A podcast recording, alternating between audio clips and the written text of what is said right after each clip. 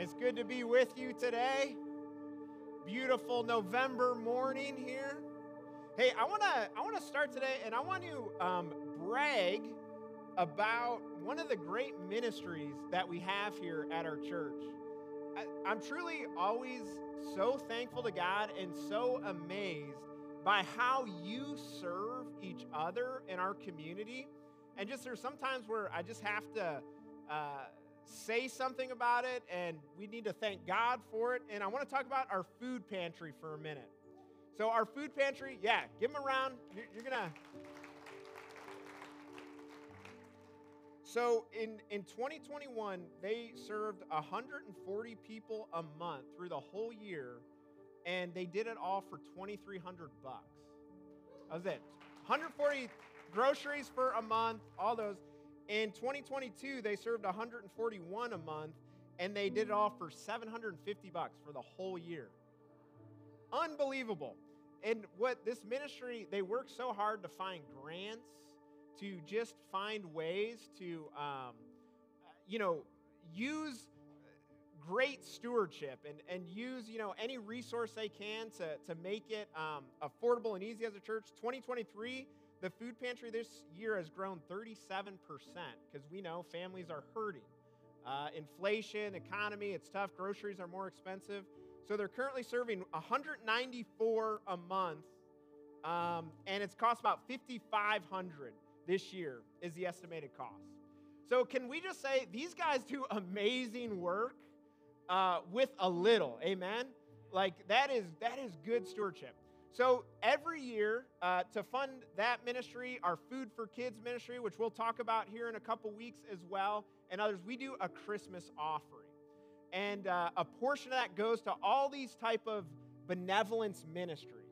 So we're going to be talking about that for the, the next couple uh, of weeks. But I want to share with you the good work that you're doing, and I want you to pray and see if that's something God might put on your heart to give to, to support. Uh, you, there's probably a link online or envelopes. You'll figure it out, uh, something like that. um, but but I, I'm proud of what they do. I'm thankful for what they do. And church, you guys are amazing. So let's give one more round of applause. And let me pray, and we'll get into the message today. Father, we love you. We are so thankful for your goodness, for your kindness, for your love in our lives. Father, help us to see the wisdom of sacrifice, Lord. It's a scary word and a scary reality, but yet, Lord, there is deep spiritual change and transformation behind it. So, Father, help us to see uh, that when we hold on to our life, we lose it. But when we lose our life for your sake, we find it. Help us to see the worth of who you are and the life that you us to. We ask this in Jesus' name. Amen. Well, we are continuing our series, Stop Trying and Start Training. And we've been talking about different ways to grow our souls. That our souls, it's not just about waking up and saying, I'm going to try harder to be a different person, but it's about kind of putting our soul through different exercises, different habits, different practices that form us more into who God wants us to be. And, uh, and today we're going to continue that. We're going to talk about this idea of sacrifice as a discipline, as a, a way of growing our soul. And there's a lot of baggage with that term. It probably brings up a lot of different connotations in our life. But, but I was thinking about it this week, and I've always been fascinated by chess. You know, I've always like loved to, to listen to um, great chess players talk. I mean, because these are incredibly brilliant people. I mean, somebody who's good at chess, like, watch out. That's a smart man or smart woman. It, it just requires a different way of thinking. I'm not good at chess, but I like it, you know? Um, and, uh, and one of the things that, that I know is true about chess is that you cannot win the game and keep all your pieces. It, it, right? Even the best chess players in the world, the grand masters, they cannot win a game and at the end of the day, all the pieces that they start with, they have at the end. They, they can't do it because it requires it requires that you strategically, and the great players know how to do this, you strategically sacrifice your pieces to get to the king, to get to the, to the ending that you want. But if you've played chess, like I, I non-strategically sacrifice pieces. I'm like, oh, I didn't, I didn't see that. Uh, there goes my queen. Uh, you know, this game's not going to last long. And, and, that, and that's what you don't want to do, right? But the, the great minds, they know that, that there's the right sacrifice brings them to where they want to be, to the king, to winning the game. And I believe that there's a reality in life, too, that, that mirrors chess, that you cannot get through life without having to make sacrifices. Mom and dads, you make sacrifices. You make sacrifices at home, at your work, in your community, at church, all this. It, it's, it's, a, it's a fundamental reality of life. But here's what's tricky about it you can make a sacrifice that you don't really want to. You with me on this? You, you can lose your queen and just be like, oh, I didn't see, I didn't see that coming. I didn't think it would, would happen that way. And, and now there, there's something important lost in your life. The reality is we're all going to make sacrifices, but, but the question we have to ask ourselves today, will they be the right ones? I've had uh, uh, good friends that uh, they went to the doctor again and again, and finally one day the doctor said, You can't keep working like this because your heart cannot take it. Like literally, it's out of rhythm. You got your blood pressure, all this, that the stress that, that you're experiencing in your role right now, it's literally sacrificing your health, your heart. And I've had friends that have actually had to step away from their careers because they were sacrificing their health for their work. And they said, Oh, as I realized that that's not a sacrifice I really want to make. You with me on this? I've seen, we've all probably known or maybe wrestled in our own life where you can, you can sacrifice marriage and family for careers, or you can, you're, you're giving all the time, then all of a sudden you take a step back, you're like, whoa, all these years went by. I sacrificed them. I didn't really mean to. I didn't really want to, but that's what that's what happened. And the thing about sacrifice is we want to make sure that we're making the right sacrifice that gets us closer to the king. And in fact, I would say today that I believe there's a sacri- there's sacrifices you can make that get you closer to the king, but they also end up giving your life more and not less.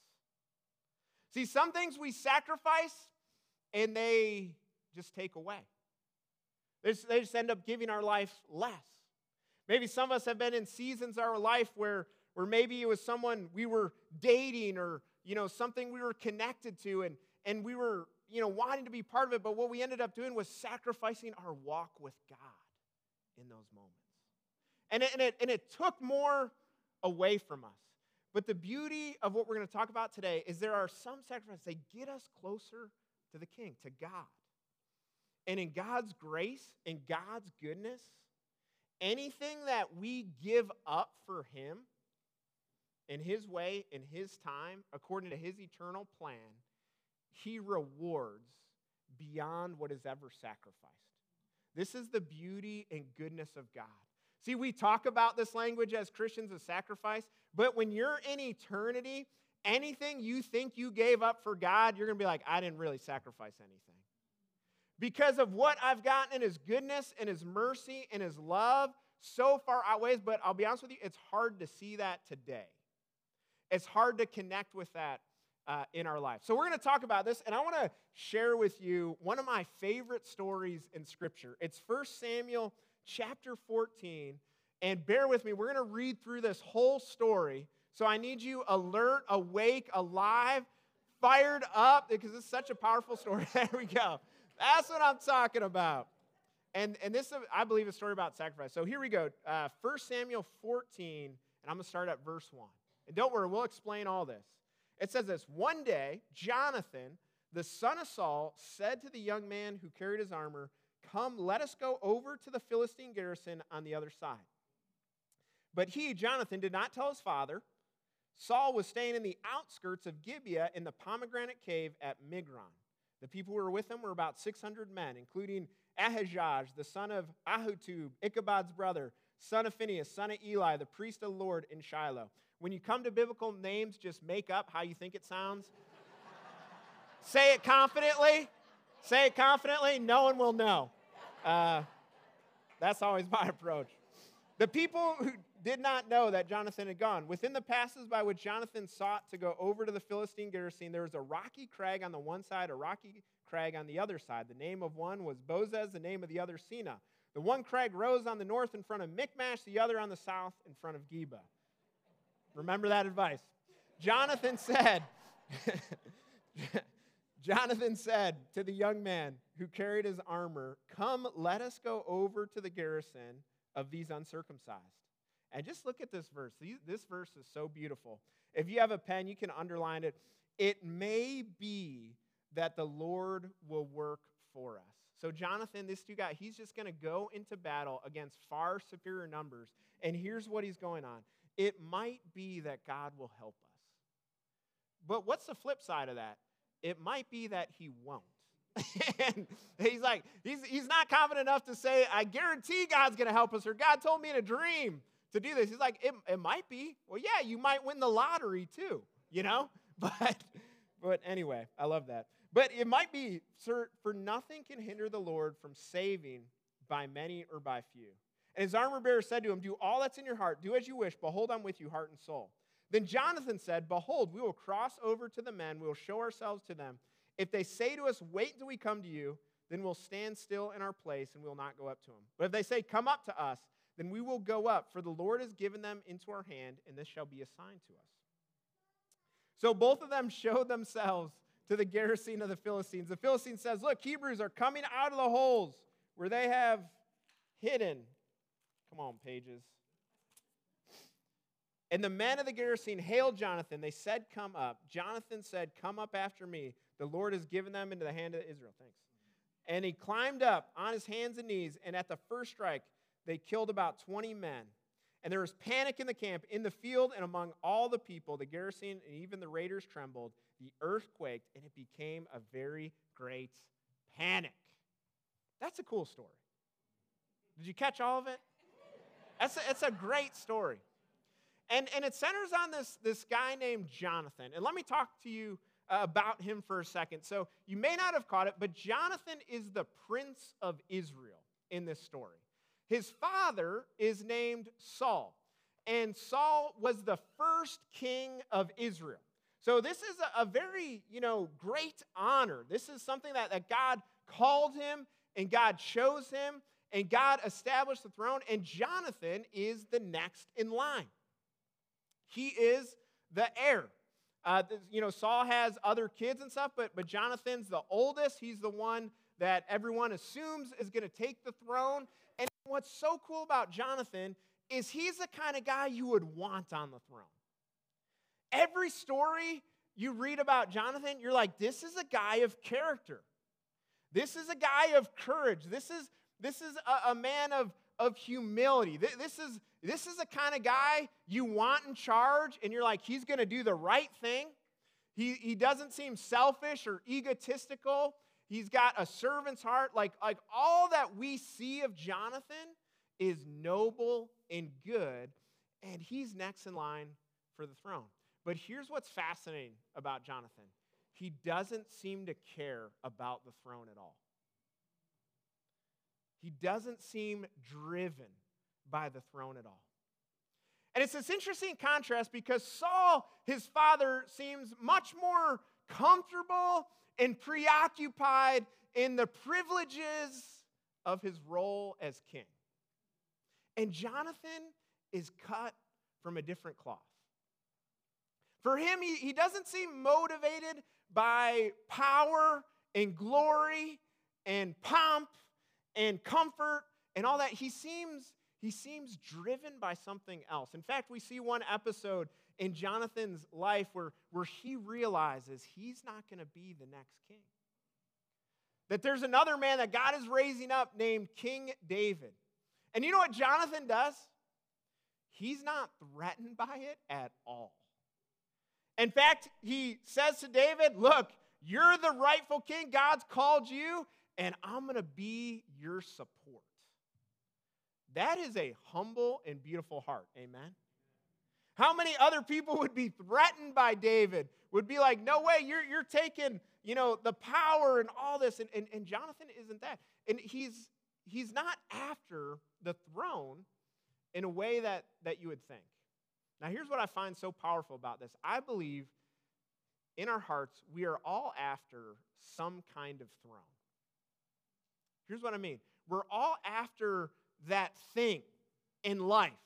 And it, and it, it re- represents these things to us. It, it represents significance. It represents happiness. It represents power. It represents security. We're, we're all striving after something. And, and, you know, have you ever had those moments in your in life where you're like, if, if I, if I can just get this job, life is going to be great and it's all going to work out. And then you got it and you realize, oh, I guess that's not it. Amen? It, it, have you ever just kind of put your hopes and you're like, this relationship, or if, if one day, if, if I could have a relationship, or if I could have a family, or if I if all this, or if this season of life passes, or if I just get this, it's all, it's all gonna be good.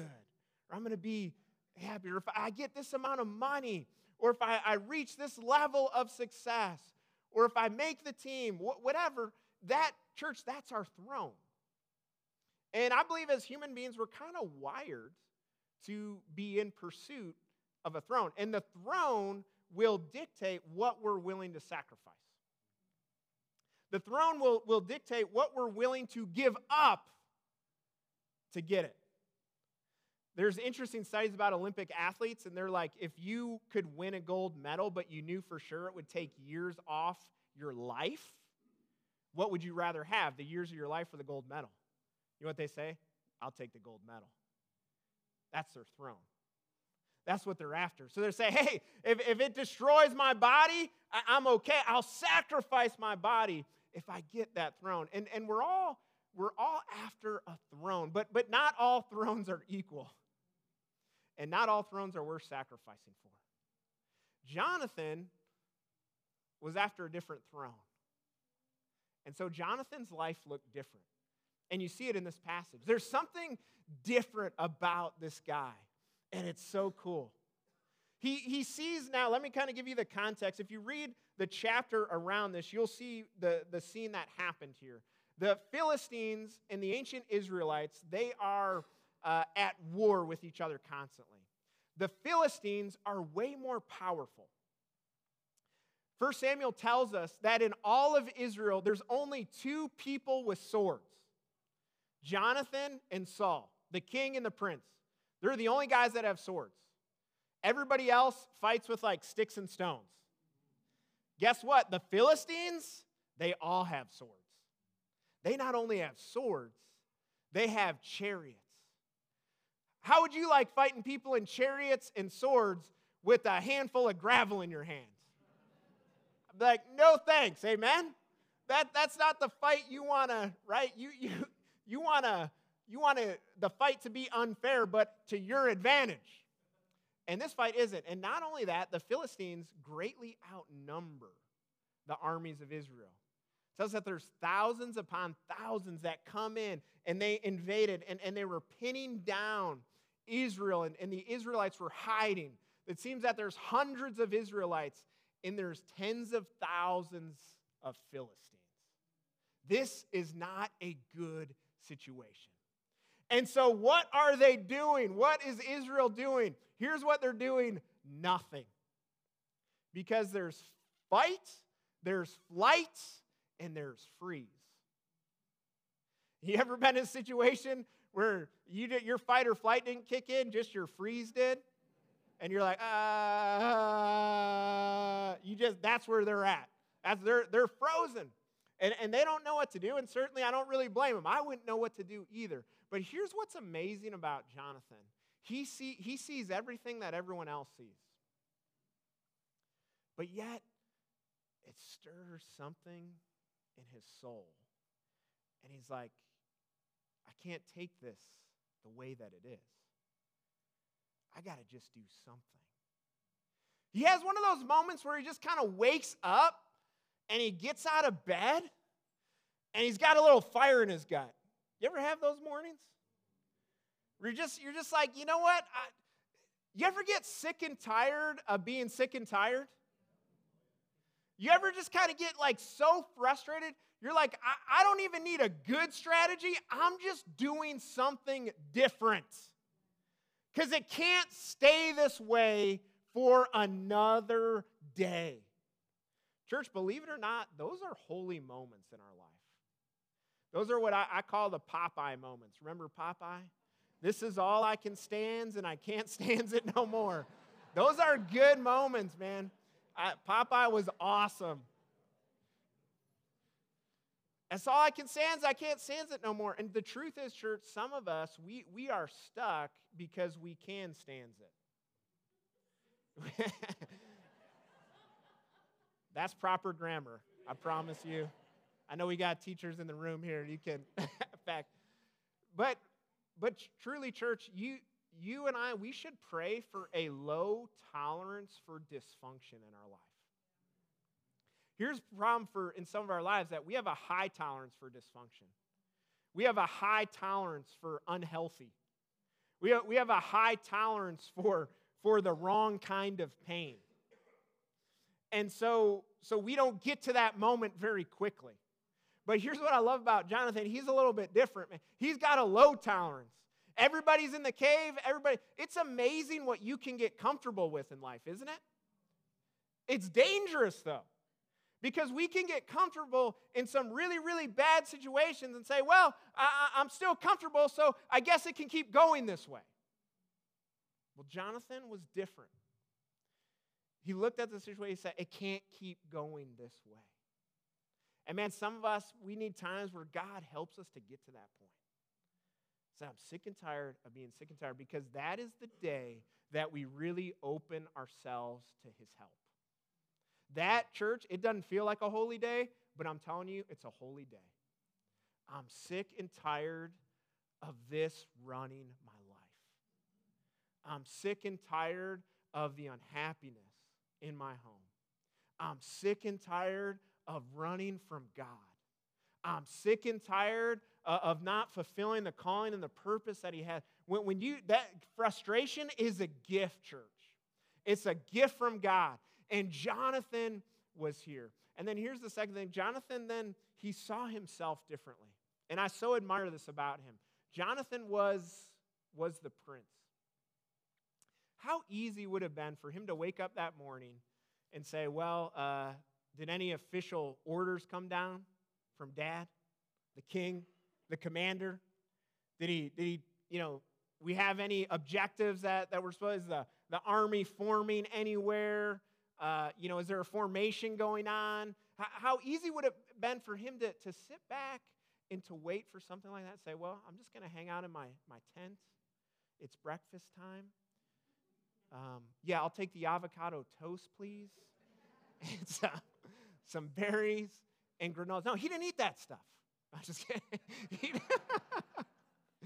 but he, but he saw, he saw that his position was not a barrier to keep him away from danger, but it was a responsibility to lead the fight from the front. Now, when you look at Saul, Saul's leader understanding leadership is totally different. He's like, hey, I'm the boss. I'm going to hang out. There's a pomegranate tree in this cave. You ever had a fresh pomegranate? They're good.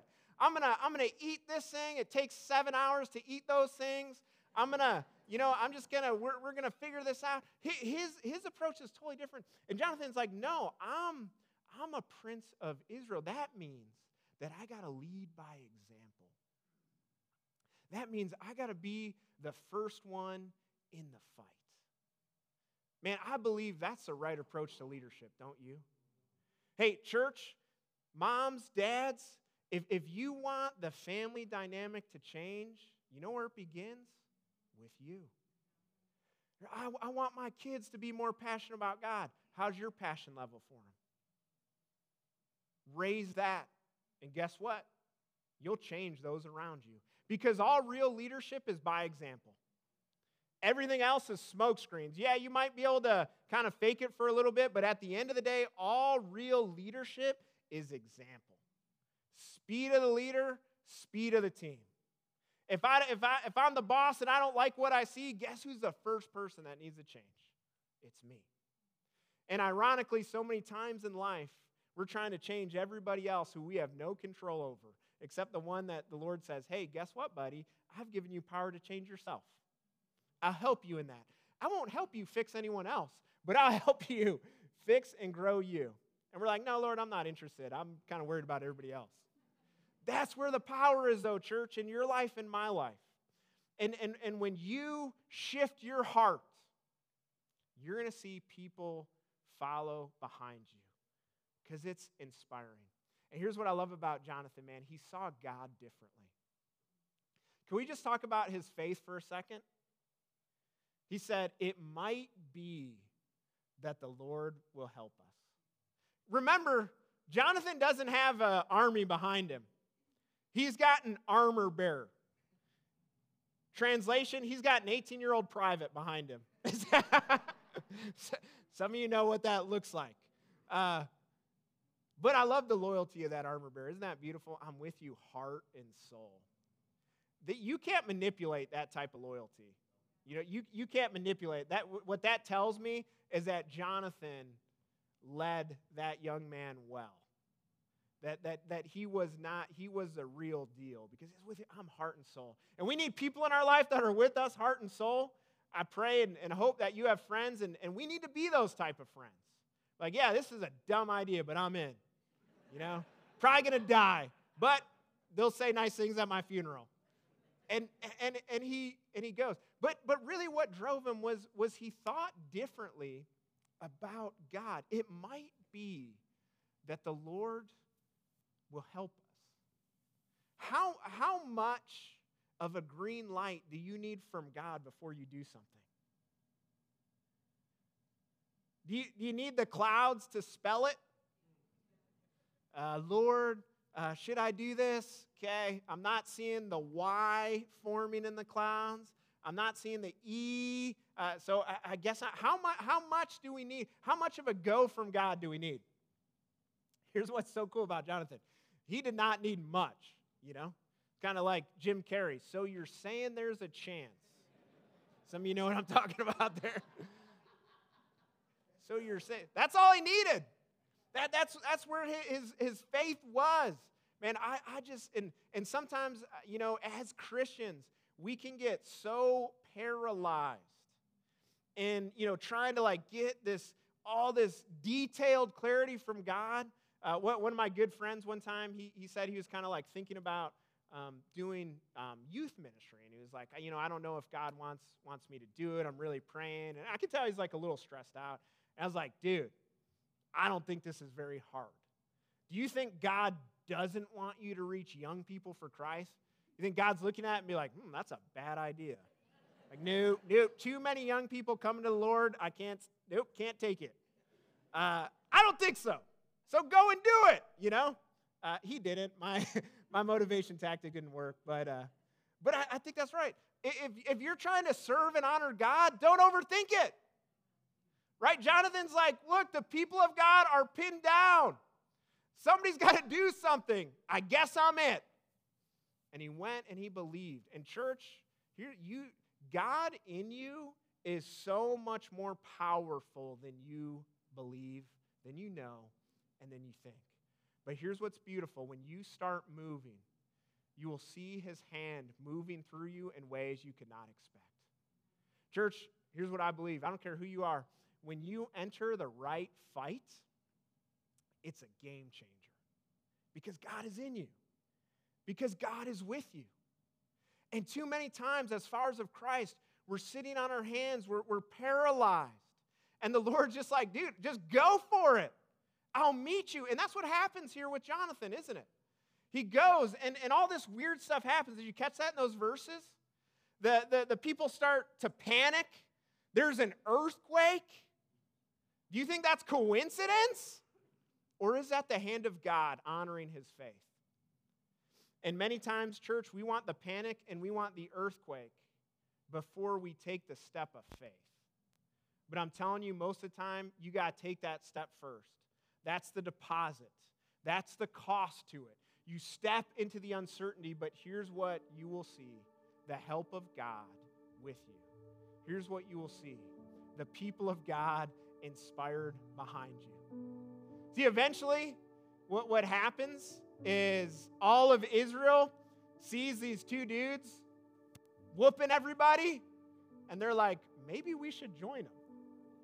And they do, and it is a beautiful, beautiful victory. Church, what would happen in some of our lives and some of our families if we took a step of faith today to serve God, to trust God, to follow God, to honor God in, a way that we're a little gun shy about? What might happen? I don't know, but it's going to be good. I don't know, but but it's, it's God's going to meet you in it, and there's going to be there's going to be transformation. Now, the story goes on, and as cool as all this is, it doesn't really end that great. Jonathan wins this huge battle, and then his dad, Saul, puts out this really dumb order. He says, Hey, while this battle's going on, no one can eat. So all these warriors are sweating, fighting, all this physical exertion is like, hey, you got to fast while you do that. Genius idea, Saul, right? Terrible idea. And, and Jonathan doesn't hear that order, and, and he ends up eating some, some honey to get some carbohydrates and sugar in his system and keep him in the battle. And when it all ends, here's how the story ends there's great victory, won, and Saul is debating whether he should kill Jonathan or not. No good deed goes unpunished. And finally, the army's like, dude, this is the dude who did this all. You're going to kill him over some honey? What is going on here? That's how it ends. Not a lot of glory for Jonathan. Not a lot of praise. Not not what you would expect, right? You'd expect a, a nice medal ceremony there, you know. You'd expect honor and praise and all that, but, but what does he get? He gets that ugliness from, from his dad, from the king. And then the story goes on even further, and eventually Jonathan dies, staying loyal to his king, who becomes more and more incompetent, more and more selfish, more and more egocentric, but Jonathan stays faithful to him, and he ends up dying beside him in a battle. And that's Jonathan's life. He never got the throne, he never got the crown. This awesome man of God, the dude who you're like, he's got every quality to be that leader, he never, he never, he never got it. And so I asked myself, well, was Jonathan's life a tragedy or a success? Well, it depends what throne he was after, doesn't it? If he was after the throne of Israel, it, it, was a tragedy. He never got it. He never got the crown. He never got to sit where Saul sat. He doesn't go in biblical history as one of the kings of Israel. But I don't think Jonathan was after that throne. I think he was after a different throne. I think he was after the throne of the King of Kings and the Lord of Lords. And I believe that everything that Jonathan sacrificed was not wasted, not one ounce of it. Because the real king was glorified by it, the real king was honored by it, the real king will reward it. Here's what's difficult about sacrifice is are we after the right throne? If we're after the right throne, then no amount of sacrifice is too great. And every amount of sacrifice will be rewarded in God's way, in God's time, into God's glory. What you think you give up, what you think you're, you're passing by, in service and honor of God, I'm telling you, there will come a day where you will not, not only will you not regret it, you'll look back and you'll be like, if I knew the throne was like this and the one who sat on it was like this, I would have given more to him. That is what sacrifice is all about. And so I think there was something in Jonathan that knew that. There was something in Jonathan that was driven by that. And, and it made him live his life differently. And I look at him and I'm like, I don't care if he never got the, the name king, that dude was a king. That dude was more of a king than so many other people in Scripture. And I believe today that he got something better than the throne of Israel. He got to hear his Lord and Savior say, Well done, good and faithful servant. And the honor of that is greater than anything this world has to offer. This world's got good stuff to offer, church, but I'm telling you, it doesn't compare to what your Lord and Savior has to offer.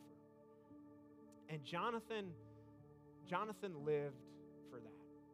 And here's what's even more beautiful. I believe what's so compelling about Jonathan is that he is a type, he is a shadow, he is a preview of the heart and the soul of Jesus Christ. I believe Jonathan means means gift of God. Gift of God. My son's middle name is Jonathan. Tell him this story one day. It's going to be cool.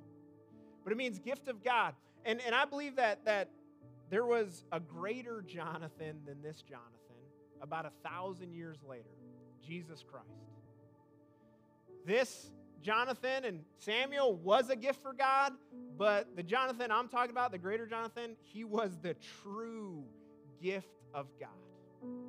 And the greater Jonathan, he saw that his position, his royal position, did not save him from danger, but gave him a responsibility to serve and to give his life. And he did that very thing. The Apostle Paul said, though he was in the form of God, he did not account equality with God a thing to be grasped, but he made himself nothing, taking the form of a servant. That's the greater Jonathan. The greater Jonathan, when he went into this key strategic battle, when he was in the Garden of Gethsemane and he was praying, as he was looking forward uh, to going to the cross, looking to it, and he asked his armor bearers, Would you stay up with me and pray? They couldn't do it. They weren't with him, heart and soul. And not only that, as he approached that battle, everyone left him behind. And some even betrayed him, but he still went, even though none went with him. The greater Jonathan, he went knowing that he would not experience God's blessing, that God might help him, would not happen, but he would go knowing that he would experience the cursing of our sin and the wrath of God for us. And he didn't just risk his life, he gave it. Why am I telling you this? Because you have a Lord Yes, he calls us to sacrifice, but he first sacrifices everything for us. Every other throne that you go to, it will say sacrifice all, and, and then it will leave you disappointed. But, church, we have a king, we have a Lord that says, Yeah, I'm going to ask you to do hard things. I'm going to ask you to stretch. I'm going to, I'm going to ask you to say no to yourself sometimes. I, I'm going to, I'm going to ask you to, to experience difficulty in pursuit of following me. But I want you to see that I'm a God that will not only reward that, but I'm a God that gave everything to you, that sacrificed everything before I ever asked anything out of you. That's our Lord. And, church, He is worthy of worship, He is worthy of our sacrifice. I would argue today that what we are called to give up in service to Him is actually more of a privilege. And the more clear we see Him, the more clear we'll be able to connect to that reality. He is worthy.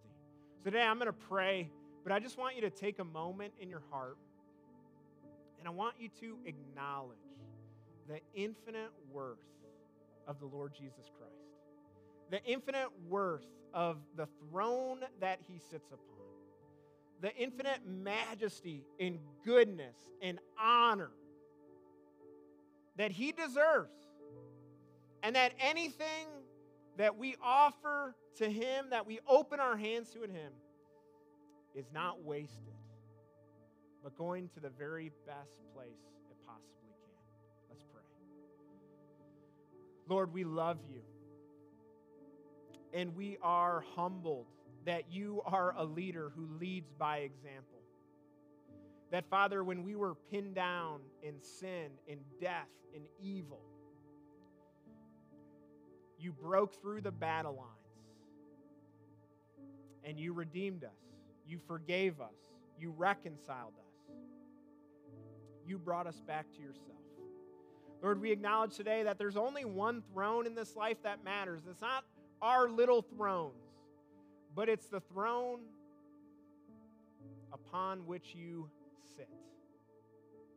And that, Lord, any sacrifice for that, Lord, doesn't end up truly being a sacrifice at all. But it's a privilege, it's a glory. And it's returned in this life and beyond more than we can know. Father, I pray that you give us eyes to see your great worth today. There's a lot of important things in our lives here today, Father, but I pray that we would just see you in a category alone of infinite importance, of infinite worth, worthy of infinite worship and service. And I pray, Lord, that the things that you don't want us to hold on to, we could loosen our grip on trust them to you. Help us, Lord. We declare you are worthy, you are holy, you are majestic, and you are good. And we pray this all in Jesus' name.